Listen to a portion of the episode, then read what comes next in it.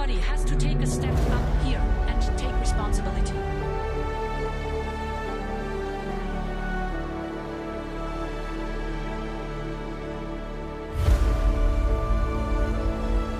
Ciao a tutti, benvenuti ai nostri ascoltatori, questo è Vabin Pareu, io sono sempre Alessandro e c'è sempre Riccardo dall'altra parte e oggi abbiamo come ospite, diciamo, una rappresentante di quella che è la società civile europea. Abbiamo con noi Livia Spera, adesso vi spiegherò uh, per chi non la conoscesse che Livia Spera nasce ad Avezzano in provincia dell'Aquila, studia sociologia e poi eh, prosegue con un master in Labor Studies. Dal 2005 lavora per la European Transport Federation, poi mi correggerà se sbaglio, è una, appunto, una federazione sindacale a livello europeo dei, dei lavoratori dei trasporti. Qui ricopre prima il ruolo di Political Secretary for Dockers and Fisheries, quindi per un certo ambito sindacale. Ecco. Da maggio del 2019 è segretario generale appunto dell'ITF, della European Transport Federation. Ecco, quindi credo che crediamo insomma che portarvi anche quella che è la dimensione sindacale ehm, sia importante e soprattutto come questa può collegarsi con, con la politica europea ovviamente, anche perché eh, inizierei appunto salutando l'ospite e rivolgendole questa domanda. Um, io personalmente quando per esempio ho studiato diritto sindacale, ehm, ho sempre visto una dimensione nazionale del sindacato, sia nel contratto di categoria che poi nei contratti interconfederali, e quindi il diritto sindacale come qualcosa di prettamente nazionale, perché il diritto del rapporto di lavoro è prettamente nazionale. Però ehm, non conoscevo ehm, specificamente questa realtà, quindi se Uh, ti chiederemmo appunto proprio per iniziare che cos'è l'ETF e qual è il suo ruolo. Buon pomeriggio innanzitutto e grazie per uh, avermi dato l'opportunità di uh, partecipare a questo podcast e di presentare il lavoro che facciamo come ETF in Europa. L'ETF, eh, come ben detto, è la Federazione Europea dei Lavoratori dei Trasporti, um, è una federazione che riunisce più di 240 eh, sindacati che rappresentano i lavoratori in tutti i settori dei trasporti e della pesca provenienti da 41 paesi europei, quindi diciamo copriamo un'area geografica più vasta della, dell'Unione Europea. Eh, la rappresentanza dei lavoratori in Europa è una, eh, diciamo un fenomeno che eh, data già di vari decenni. La prima forma di rappresentanza dei lavoratori dei trasporti è di più di 60 anni fa, nel momento in cui ci, fu, appunto, ci furono le, le prime eh, iniziative intorno alla, alla comunità europea, eh, i lavoratori del ferroviario eh, cominciarono a, a, a, parlarsi tra di loro, i vari sindacati, e quindi formarono questa, questa associazione che poi piano piano eh, divenne una federazione che poi fu estesa a tutti gli altri sindacati dei trasporti. Eh, perché un'azione sindacale a livello europeo è fondamentale per vari motivi. Innanzitutto perché molte delle, eh, anche se poi i contratti naturalmente rimangono eh, una, una, questione che viene poi discussa a livello nazionale, mm. eh, però eh, una delle prime cose che eh, diciamo mi viene in mente se devo spiegarvi che cosa facciamo è che noi cerchiamo di influenzare, di essere la voce dei lavoratori dei trasporti a Bruxelles. E questo perché eh, sia a livello di politiche dei trasporti moltissime decisioni sono prese a livello europeo, ma anche a livello di politiche sociali, quindi tutto quello che è per esempio ehm, distacco dei lavoratori da un paese all'altro, che è un fenomeno molto presente nei trasporti, oppure eh, questioni re- relative alla, alla, al tempo di lavoro, eh, questioni relative anche eh, alla mobilità, alla insomma ci sono molte dimensioni delle politiche sociali che vengono poi eh, determinate eh, da, da, dall'Europa. Ma eh, come ho detto la politica dei trasporti è anche una politica europea, eh, una delle politiche più integrate e quindi eh, noi abbiamo tante, eh, tante, tantissime cose che dobbiamo seguire, anche troppe direi, che dobbiamo seguire e dobbiamo cercare di influenzare secondo quello che poi i nostri membri ehm, eh, esprimono come priorità. Eh, ma c'è anche un'altra dimensione, al di là delle, dell'influenzare le politiche europee, c'è la dimensione della solidarietà internazionale i sindacati sono sempre stati tra i movimenti più internazionalisti, per cui eh, per noi è molto importante, per esempio nell'ambito del lavoro sulle multinazionali, eh, fare un lavoro congiunto, quindi assicurare un, che, che, i nostri sindacati si parlino, che prendano azioni congiunte. Mm. Non siamo arrivati a parlare, per esempio, di contrattazione transnazionale, ovvero ne abbiamo parlato ma non siamo arrivati al punto di, di farla, però ci sono moltissime iniziative nelle quali eh, ci sono appunto dei network internazionali che seguono eh, delle, delle, multinazionali in cui eh, si stabilisce poi un dialogo con il management a livello internazionale. Poi ci sono i comitati di impresa europea, i CAE, eh, sono anche uno, delle, uno dei nostri ehm, uno dei, dei, dei, degli argomenti sui quali lavoriamo che appunto hanno una, una natura transnazionale per definizione. E invece mi viene in mente, dato che hai parlato appunto di contrattazione, quindi non è ancora diciamo a livello transnazionale, intanto pensi che lo sarà in futuro e poi invece lo sciopero, avete, cioè esiste anche a livello europeo un coordinamento degli scioperi oppure anche questo rimane nazionale?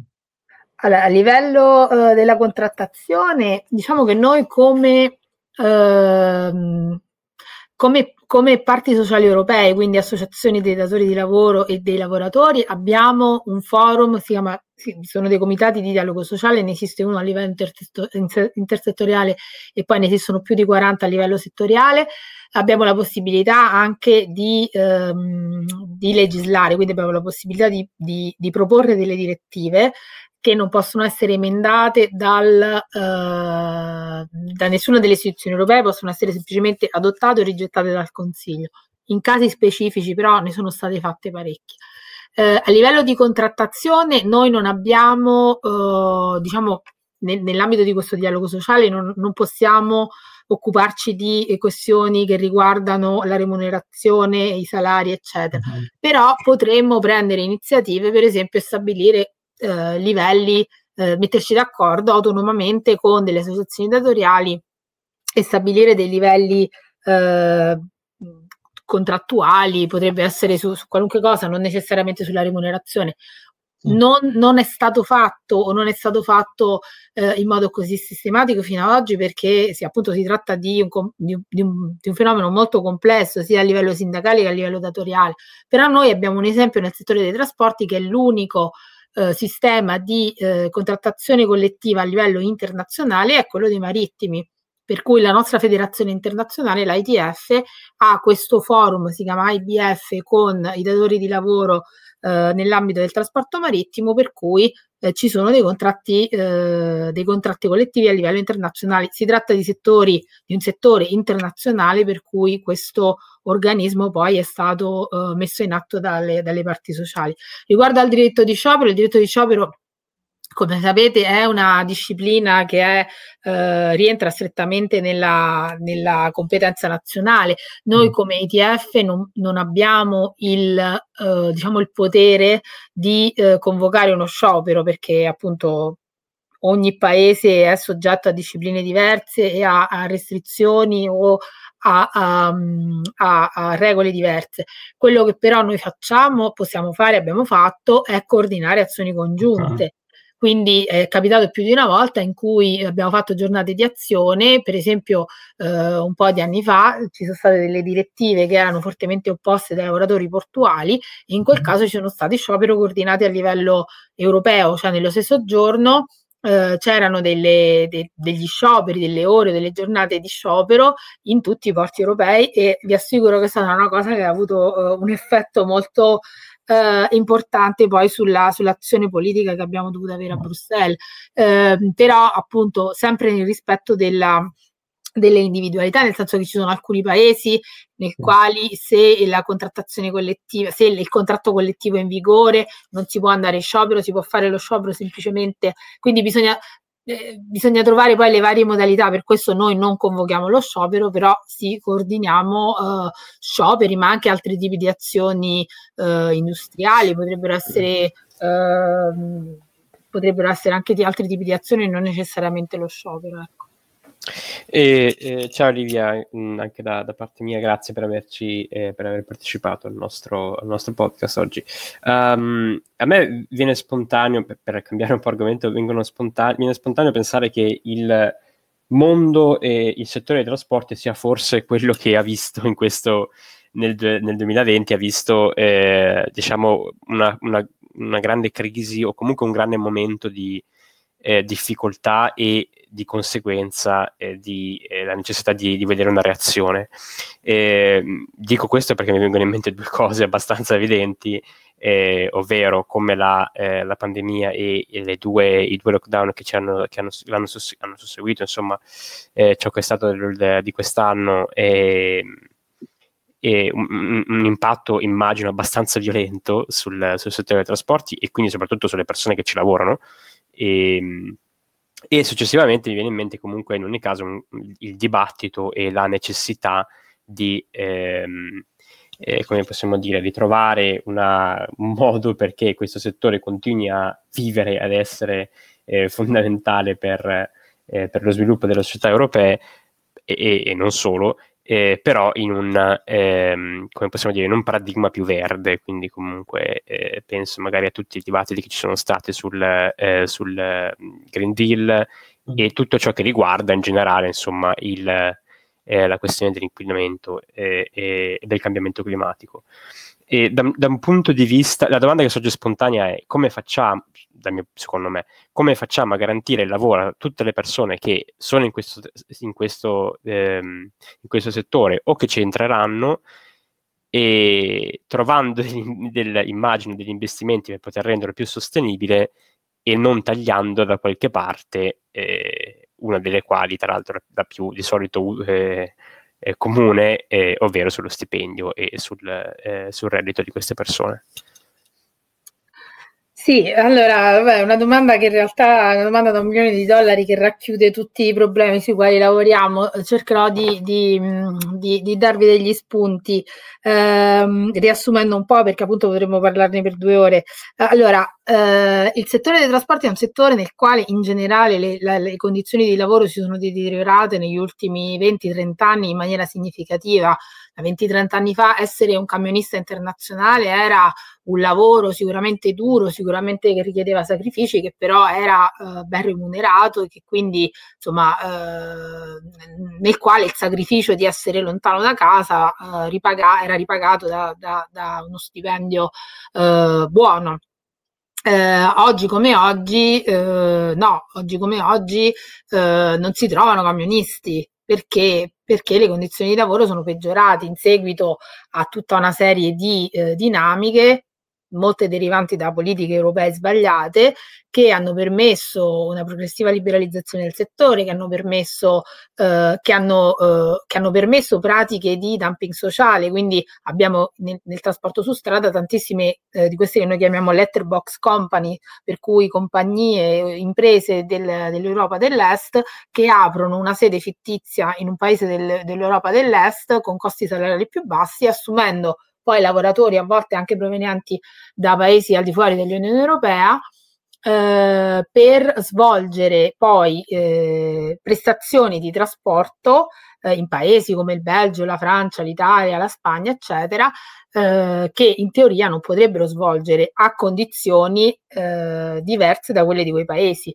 Quindi c'è tutto un sistema che è stato trovato soprattutto dopo la crisi finanziaria e che, eh, sul quale purtroppo le autorità hanno chiuso un occhio anche due, cioè una mancanza di controlli, eh, una, una, una, diciamo, un, una eh, mancanza anche di volontà politica a intervenire su questa cosa. Adesso abbiamo il pacchetto mobilità che eh, entrerà in vigore, speriamo che questo sarà l'inizio insomma, di, una, di un miglioramento nel settore. Ho preso il settore su strada come come esempio, ma diciamo che tutti i settori dei trasporti hanno uh, visto un deteriorarsi delle condizioni di lavoro. Quindi la situazione nella quale ci ha trovato la crisi era già una situazione drammatica, cioè era già una situazione non sostenibile né dal punto di vista sociale né dal punto di vista ambientale.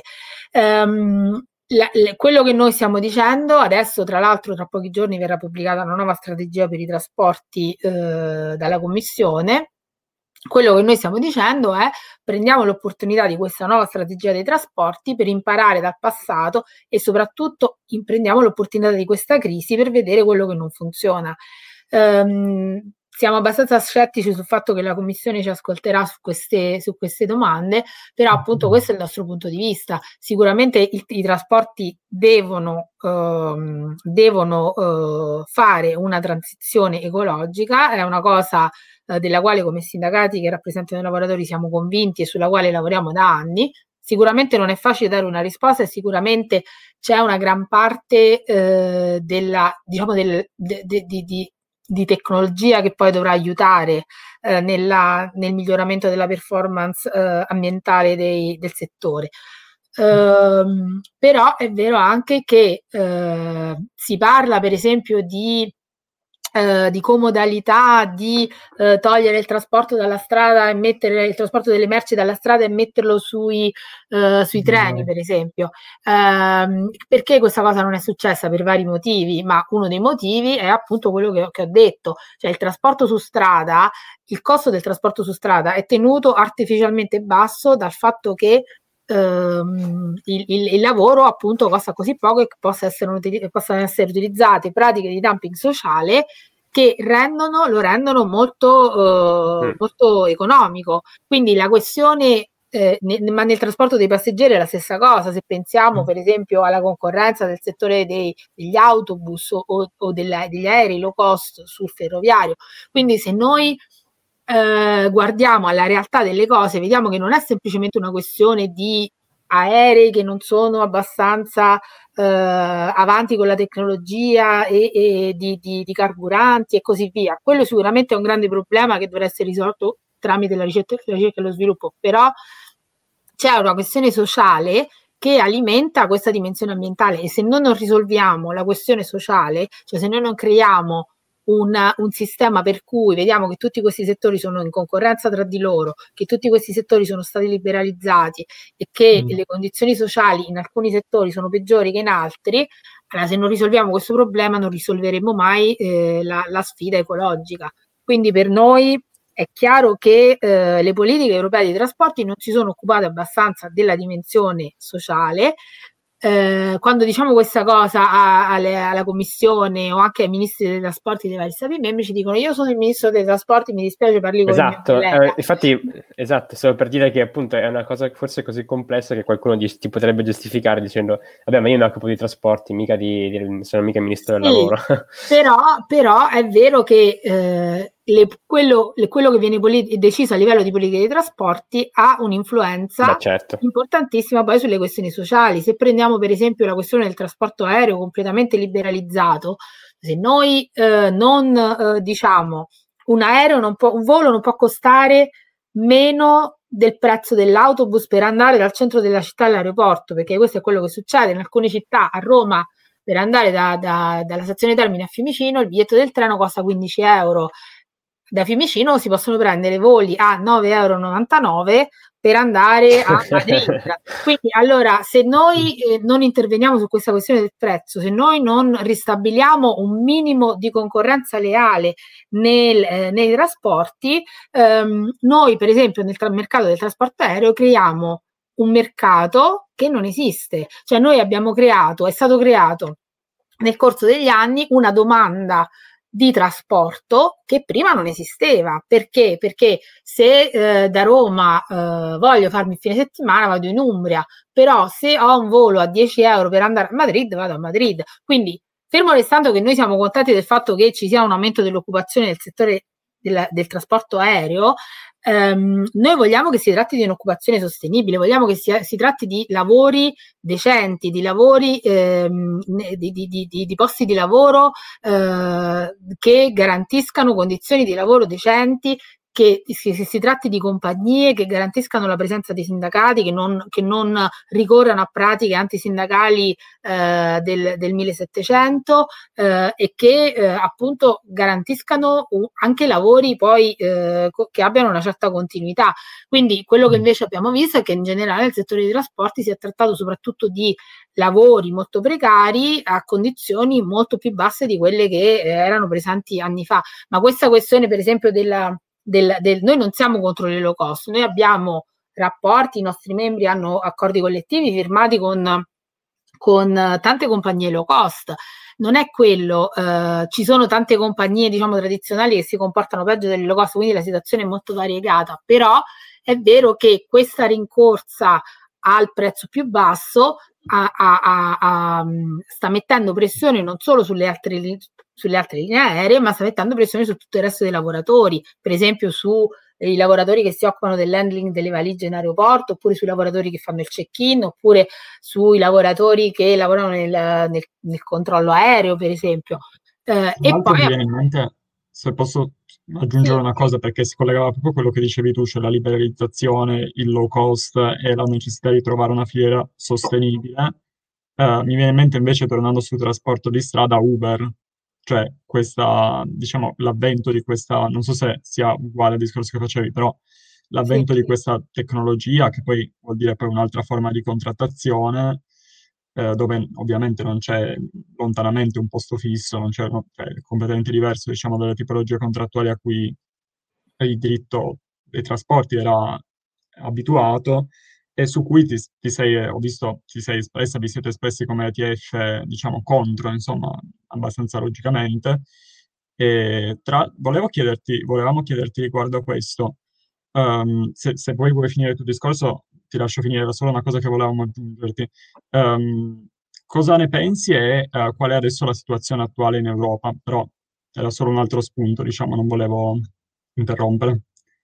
Rispetto alle, alle, piattaforme, dici? Rispetto sì, a queste nuove forme, sì. A, sì, sì. sì, io ho detto Uber, ma... Sì, sì, sì. sì diciamo che eh, il discorso sulle piattaforme è importante sia nel settore dei trasporti, ehm, perché appunto pongono delle nuove sfide che sono anche delle sfide ecologiche, perché Uber con la sua strategia eh, non sta rendendo le città eh, più sostenibili dal punto di vista ambientale, al contrario ci sono studi anche in, in, al di fuori dell'Europa che hanno dimostrato come nelle città in cui Uber sia presente in modo massivo eh, le, le, ci siano poi eh, grandi sfide ambientali perché Uber toglie persone, non toglie persone dalle macchine, toglie persone dagli autobus o, o dai treni o dal mm. trasporto pubblico. Quindi per noi come sindacati dei trasporti la priorità è quella di rafforzare il trasporto pubblico, un trasporto pubblico che deve essere pubblico nel vero senso della parola, che deve essere in mani pubbliche e che deve essere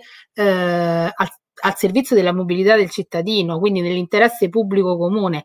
Um, la, la, la situazione di Uber non è per noi sostenibile né dal punto di vista ambientale né dal punto di vista sociale, perché si tratta di un modello totalmente irresponsabile che scarica sul welfare state eh, le, eh, quelli che dovrebbero essere degli obblighi del datore di lavoro. Cioè, noi non fraintendetemi, nel senso che anche nelle società di taxi in giro per l'Europa ci sono tanti pirati che non si confrontano, che non, insomma, che, che, che non trattano i lavoratori come dovrebbero. Però in quel caso noi abbiamo un datore di lavoro davanti a noi che ha un datore di lavoro al quale possiamo parlare, contro il quale possiamo andare in giustizia, contro il quale possiamo fare delle azioni mm. eh, di sciopero, eccetera. Nel caso di Uber si tratta di eh, una, una, piattaforma che rifiuta di essere trattata come datore di lavoro e che vuole che queste persone che lavorano per loro assumano per esempio il rischio di prendere, eh, comprare delle macchine eh, elettriche. Cioè, eh, adesso c'è stato un articolo qualche settimana fa, oh, bene, bu- buonissimo sviluppo, Uber nel 2030 sarà totalmente elettrica, cioè non è Uber che paga le macchine, sì. sono gli autisti di Uber, ma se qualcosa succede, eh, cioè queste sono persone che, vo- che, che, Uber non vuole trattare lavora- come lavoratore, ma, ma che sono dipendenti. sono cioè, dipendenti, quindi questo, questo su- sulla questione della, della sostenibilità per noi questa cosa di Uber è fondamentale, ma al di là di Uber o di, di, di altre società simili, c'è appunto la questione di eh, una mancanza di, eh, cioè la tecnologia è andata avanti, quindi ci sono queste piattaforme che sicuramente si svilupperanno, eh, cresceranno, insomma, eh, non, non, ce ne libereremo facilmente, però eh, c'è c'è un vuoto legislativo per cui ah. eh, queste piattaforme si sono sviluppate e son, hanno approfittato, sono approfittate della mancanza di, eh, di regole. Questo quindi, vale per tutti i paesi europei? Cioè non c'è ancora, o ci sono alcune legislazioni nazionali che invece si sono attrezzate? Momen- al momento ci sono soprattutto sentenze, quindi al momento c'è soprattutto okay. giurisprudenza. Eh, ci sono alcuni paesi europei, però insomma queste, queste, diciamo che queste piattaforme si tratta di comunque multinazionali che stanno investendo milioni e milioni di euro, di dollari eh, in, in lobbying. C'era un articolo qualche giorno fa che diceva quanti milioni di euro Uber ha speso nel, nel lobbying dell'Unione Europea, quindi loro hanno un ufficio a Bruxelles che si occupa solo di questo. E, ehm, ma anche in, in, avvocati, cioè loro hanno dei bravissimi avvocati che riusciranno sempre a trovare il, il tranello per, quindi escono, diciamo, escono dalla porta principale e tornano dalla porta di servizio. Quindi una volta per tutte bisognerebbe eh, creare appunto un, un quadro legislativo che possa garantire dei diritti alle persone che lavorano per queste piattaforme e quello che, quello che per noi è molto pericoloso è una, quale, una cosa sulla quale stiamo lavorando è eh, evitare che si crei una definizione specifica per questi lavoratori, cioè non, noi diciamo no alla creazione di un terzo tipo di lavoratore tra l'autonomo e il dipendente. Si tratta di lavoratori dipendenti, punto e basta. Eh, non, e, e, e queste piattaforme non sono intermediari, sono datori di lavoro, quindi devono prendere le loro responsabilità perché l'abbiamo visto con la crisi, eh, i fattorini che hanno continuato a eh, lavorare esatto, perché non potevano permettersi di, di fermarsi, oppure ehm, quelli che si sono fermati perché in qualche settore non c'era più lavoro, non hanno avuto diritto a niente. Quindi chi è che poi deve prendere in carico questi, questi, mm. eh, queste persone? Cioè, queste società agiscono, sono un po' delle sanguisughe eh, rispetto al welfare, state, al welfare state al quale poi non contribuiscono, perché poi le tasse molto spesso non le pagano per favore. Quindi certo. è, è, una cosa che dovrebbe veramente indignare eh, tutti noi e che dovrebbe portarci a una ribellione generale, perché è una situazione veramente indecente. Quindi adesso in Europa si sta parlando di questo Digital Service Act eh, molto vasto che eh, probabilmente si occuperà anche di questo, insomma noi lo stiamo seguendo molto da vicino. Ok, beh, potremmo anche magari dedicare, quando sarà più chiaro, un episodio su quello. Mi viene in mente una domanda, anche perché hai citato proprio i fattorini. Secondo te il boicottaggio di Amazon che è stato promosso nel periodo natalizio, è come, cioè, nel senso condividi o comunque, se puoi ovviamente dircelo, Uh, sì, noi se, se, andate sulle nostre pagine Facebook, Twitter, sul nostro sito web, oggi vedete che abbiamo lanciato delle azioni. Eh, il boicottaggio sicuramente serve ad attirare l'attenzione su un, esatto. problema che, su un problema che è gravissimo e che è reale, cioè su una compagnia che uh, sta crescendo, è cresciuta nella pandemia mi pare del 30% in media e che ancora non vuole assumersi nessuna responsabilità eh, rispetto ai lavoratori, anche lì quanti lavoratori sono assunti da Amazon e quanti sono assunti dai, dai, dalle imprese che fanno subappalto. Quindi, mm. insomma, anche lì la responsabilità è un po' scaricata sul resto. Poi ci sono dei paesi, insomma, in Italia, eh, diciamo che il, il, il, mm, diciamo in Italia la, la, i nostri eh, sindacati affiliati stanno facendo molti progressi, stanno lottando in modo molto, eh, diciamo, molto insistente per avere i diritti riconosciuti eh, dei lavoratori di Amazon e della filiera di Amazon, però appunto eh, si tratta di, eh, si tratta di sempre, si tratta sempre delle stesse dinamiche molto preoccupanti, ma il problema rispetto a tutto questo, tutti questi le piattaforme, Amazon e tutto quello che viene, eh, che, viene eh, che deriva appunto da questi, da questi sviluppi è il fatto che poi eh, non solo vengono sfruttati i lavoratori che lavorano in quell'ambito, ma è preoccupante il fatto che possa portare a uh, una completa uh, distruzione di tutto il sistema dei diritti e delle regole anche per i settori tradizionali, perché appunto se quello che succede a Amazon ha delle conseguenze, per esempio, sui lavoratori dei, nei negozi del commercio tradizionale, no. ma anche sui, su, per esempio sul, sul, um, sui fattorini, cioè sul uh, quello che si chiama l'ultimo miglio, no? la, la, consegna dei beni uh, che, vengono, che, vengono, acquistati. Eh, c'è poi tutta, se vogliamo, c'è anche tutta la riflessione ecologica da fare, cioè tutti queste, tutte queste consegne dell'e-commerce, eccetera, qual è il loro effetto dal punto di vista dell'ambiente, per esempio.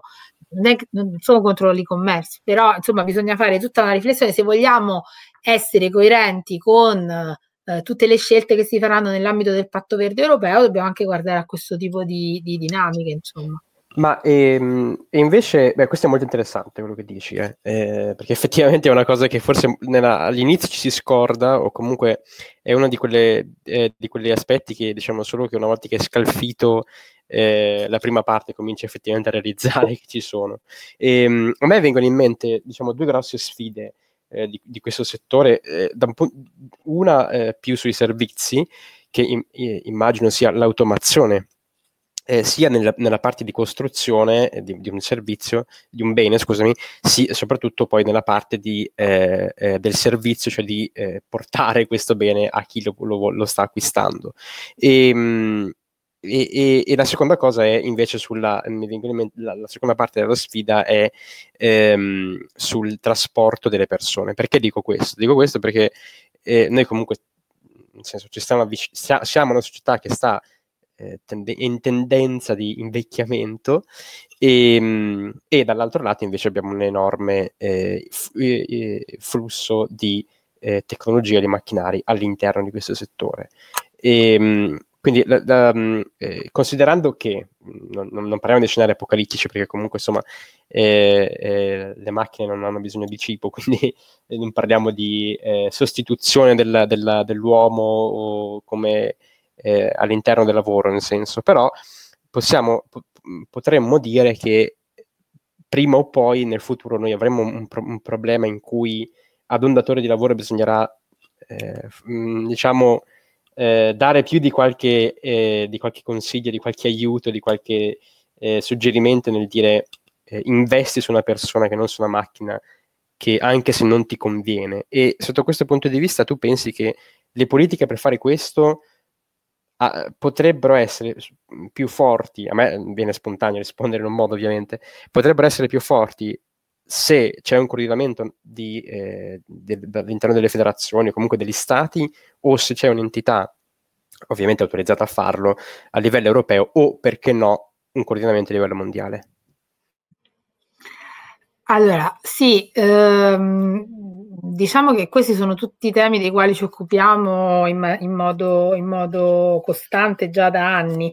Eh, sicuramente c'è bisogno di un discorso a livello mondiale infatti noi lo stiamo portando avanti insieme a, agli altri sindacati che eh, fanno parte della nostra federazione internazionale. Poi tra l'altro c'è, molto, c'è moltissimo da imparare perché in alcuni paesi sono state fatte delle speranze che possono beneficiare altri paesi.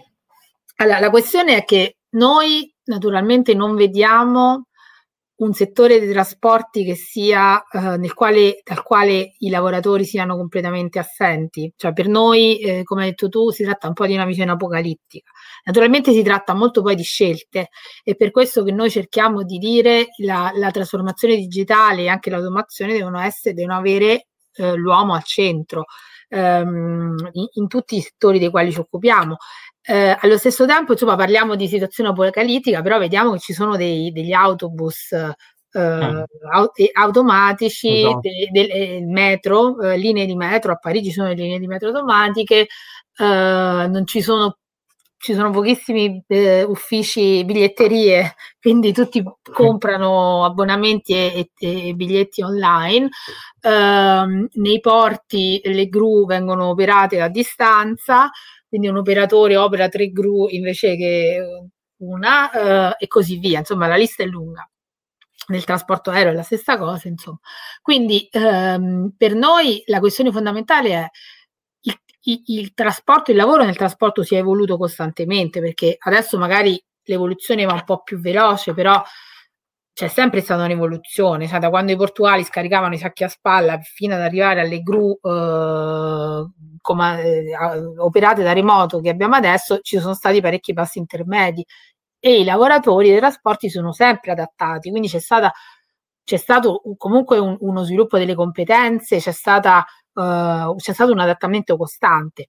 Adesso il problema è che uh, il problema è che dall'inizio, cioè i, i, lavoratori e i loro sindacati devono essere coinvolti dall'inizio.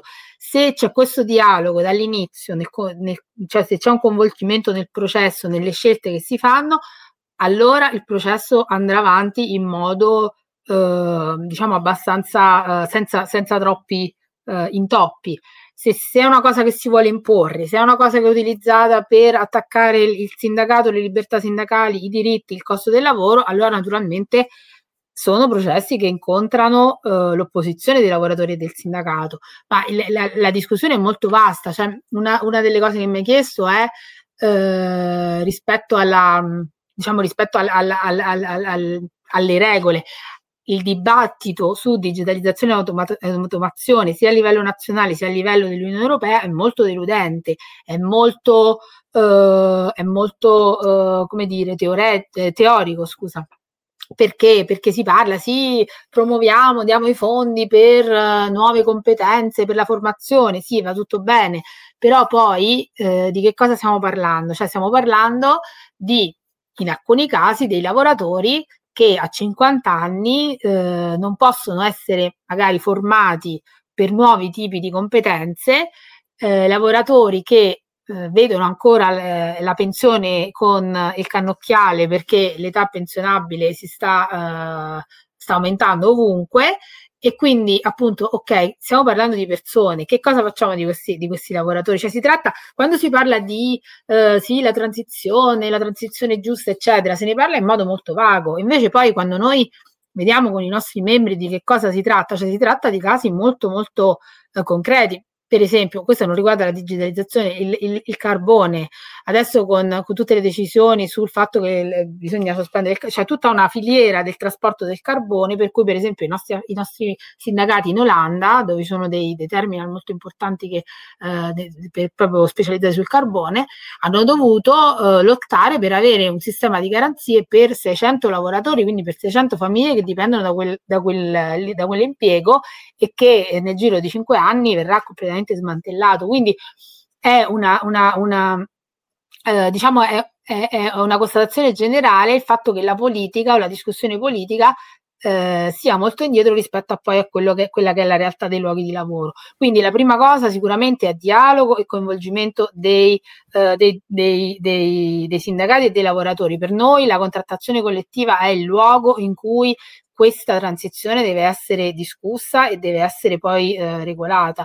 Eh, naturalmente c'è tutta una questione di eh, incoraggiamento anche da parte dei governi a, eh, a che ci sia questa, questo tipo di, di, discussioni, perché insomma non ci scordiamo che c'è stata una tendenza generale allo smantellamento della contrattazione collettiva, soprattutto a livello di settore.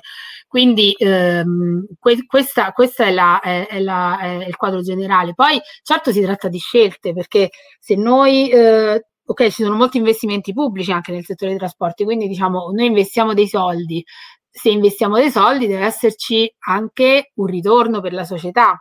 Beh, certo. Se noi investiamo in tecnologie che sono automatizzate, che, eh, completamente digitalizzate, che non creano nessun posto di lavoro, il settore dei trasporti richiede sempre più infrastrutture sempre più costose. Quindi chi le paga le tasse per finanziare queste infra- infrastrutture?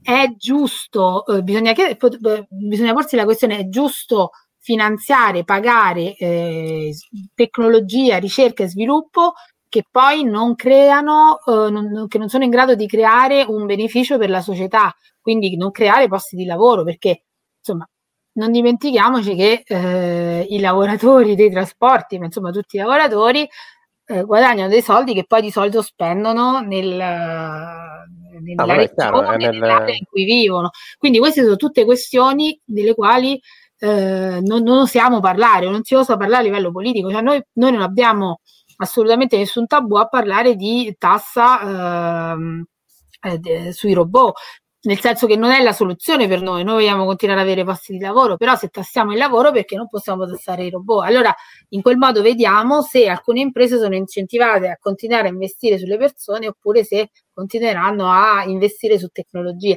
Poi in, sta, non tutti, non tutti, non tutti i processi di, di, digitalizzazione portano necessariamente all'efficienza o portano uh-huh. necessariamente a un vantaggio, insomma, eh, senza voler essere illuditi, non vogliamo distruggere le, le, la tecnologia.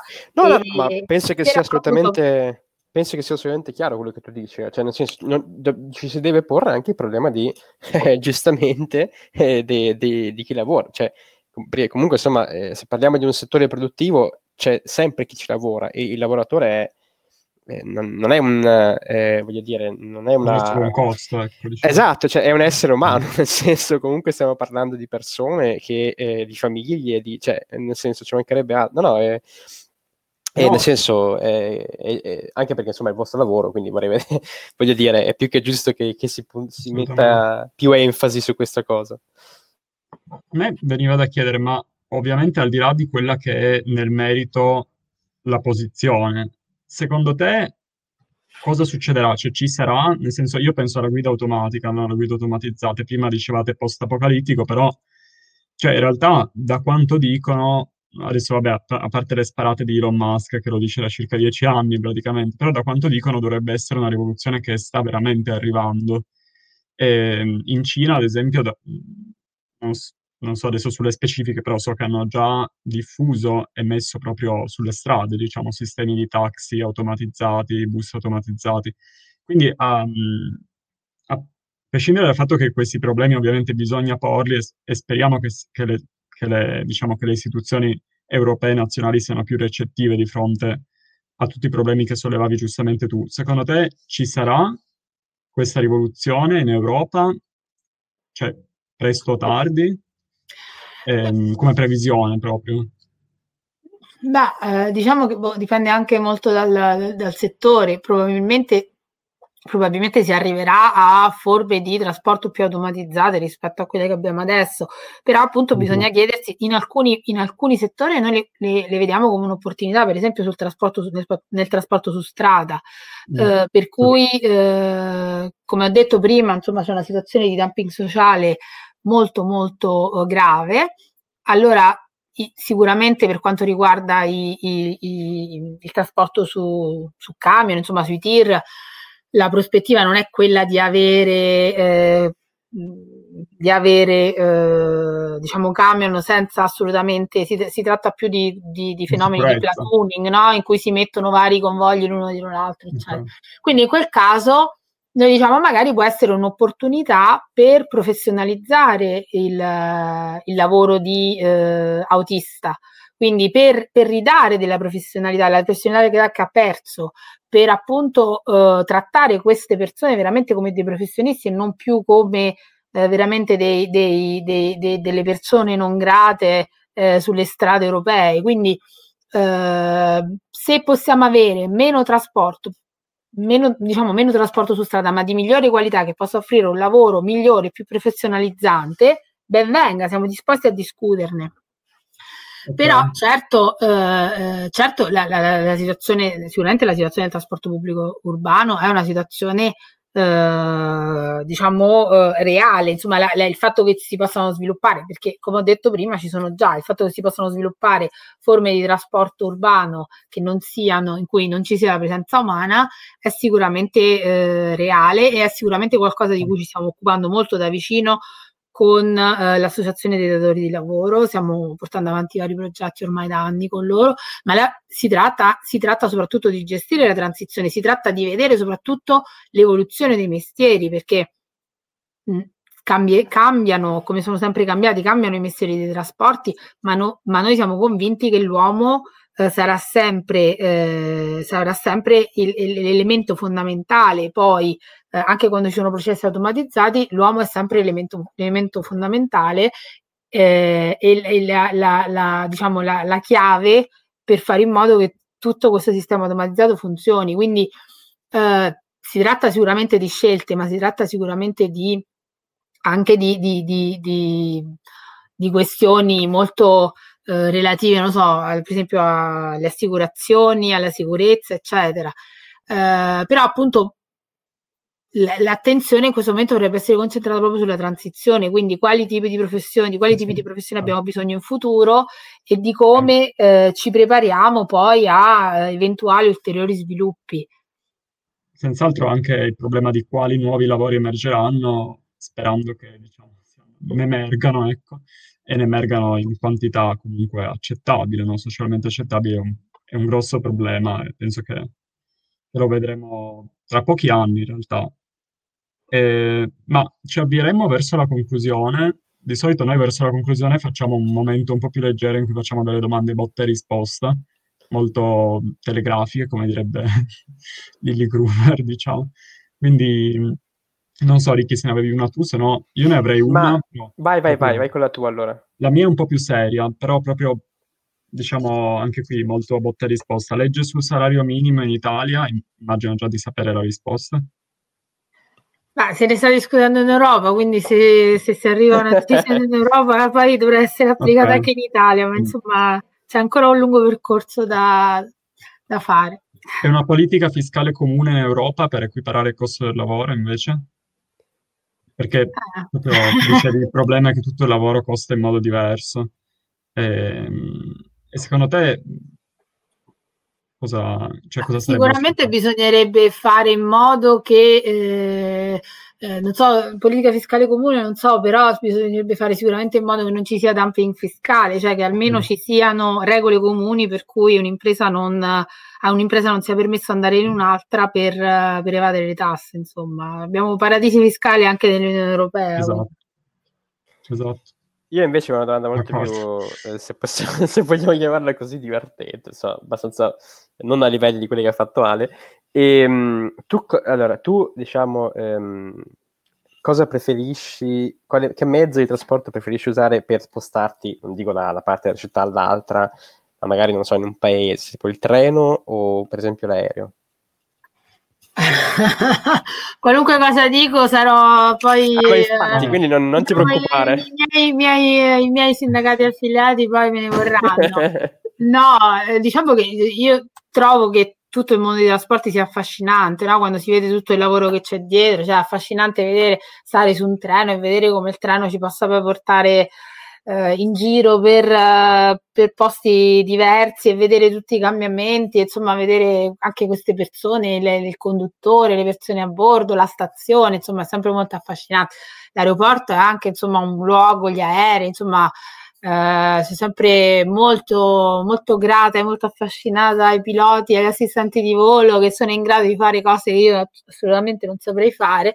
Quindi diciamo che ogni mezzo di trasporto ha il suo fascino e appunto eh, veramente non, non vengo dal settore dei trasporti, come avete detto all'inizio, Sì. ma è, è veramente un settore affascinante fatto da uomini e donne eh, appassionati, nonostante poi la reputazione dei lavoratori dei trasporti non sia eh, molto buona, mm, perché appunto si tratta in realtà invece di persone eh, che veramente lavorano duro spesso per, non, non per eh, stipendi molto alti, ma si tratta veramente di persone che in generale fanno il lavoro, fanno un lavoro importantissimo che, che, che uniscono l'Europa, che uniscono il mondo e eh, che, che ci portano i beni essenziali, l'abbiamo visto durante la, la pandemia, insomma, senza i lavoratori dei trasporti non avremmo avuto medicine, non avremmo avuto beni di prima necessità.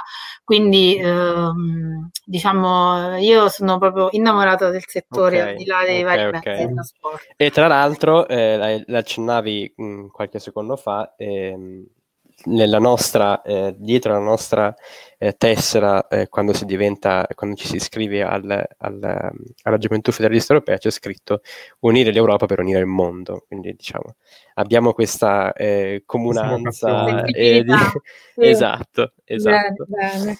E, Beh, grazie mille. E devo dire che è stata veramente una, eh, no, Ale, una puntata molto Sì, interessante. sì, anche perché comunque mi ricollegavo a quello che dicevi tu, e il federalismo europeo è anche proprio, diciamo, una maggiore connessione anche proprio fisica di spostamenti, no? Le classiche quattro libertà di circolazione che sono alla base della nostra integrazione. È ovvio che questo quindi è un settore vitale per tutti noi federalisti, chiaramente. Assolutamente. Eh, quindi sì, ti ringraziamo molto. Grazie a voi. È stato un episodio molto interessante. E saluto, saluto entrambi, saluto Livia, saluto Riccardo, saluto anche i nostri ospiti che ci hanno seguito. E ovviamente vi voglio ricordare, ehm, se non se non l'aveste ancora fatto, diciamo di iscrivervi al canale YouTube, di seguirci su Spotify. Vi ricordo che se volete conoscerci meglio, siamo diciamo su tutti i social, quindi sapete come contattarci. Allo stesso modo, se volete proporci eh, idee per, per i prossimi episodi. E, e quindi vi saluto e vi ringrazio. Ciao a tutti. Ciao, Ciao. grazie. Grazie e ricordatevi di iscrivervi ai vostri sindacati se siete lavoratori. Bravo.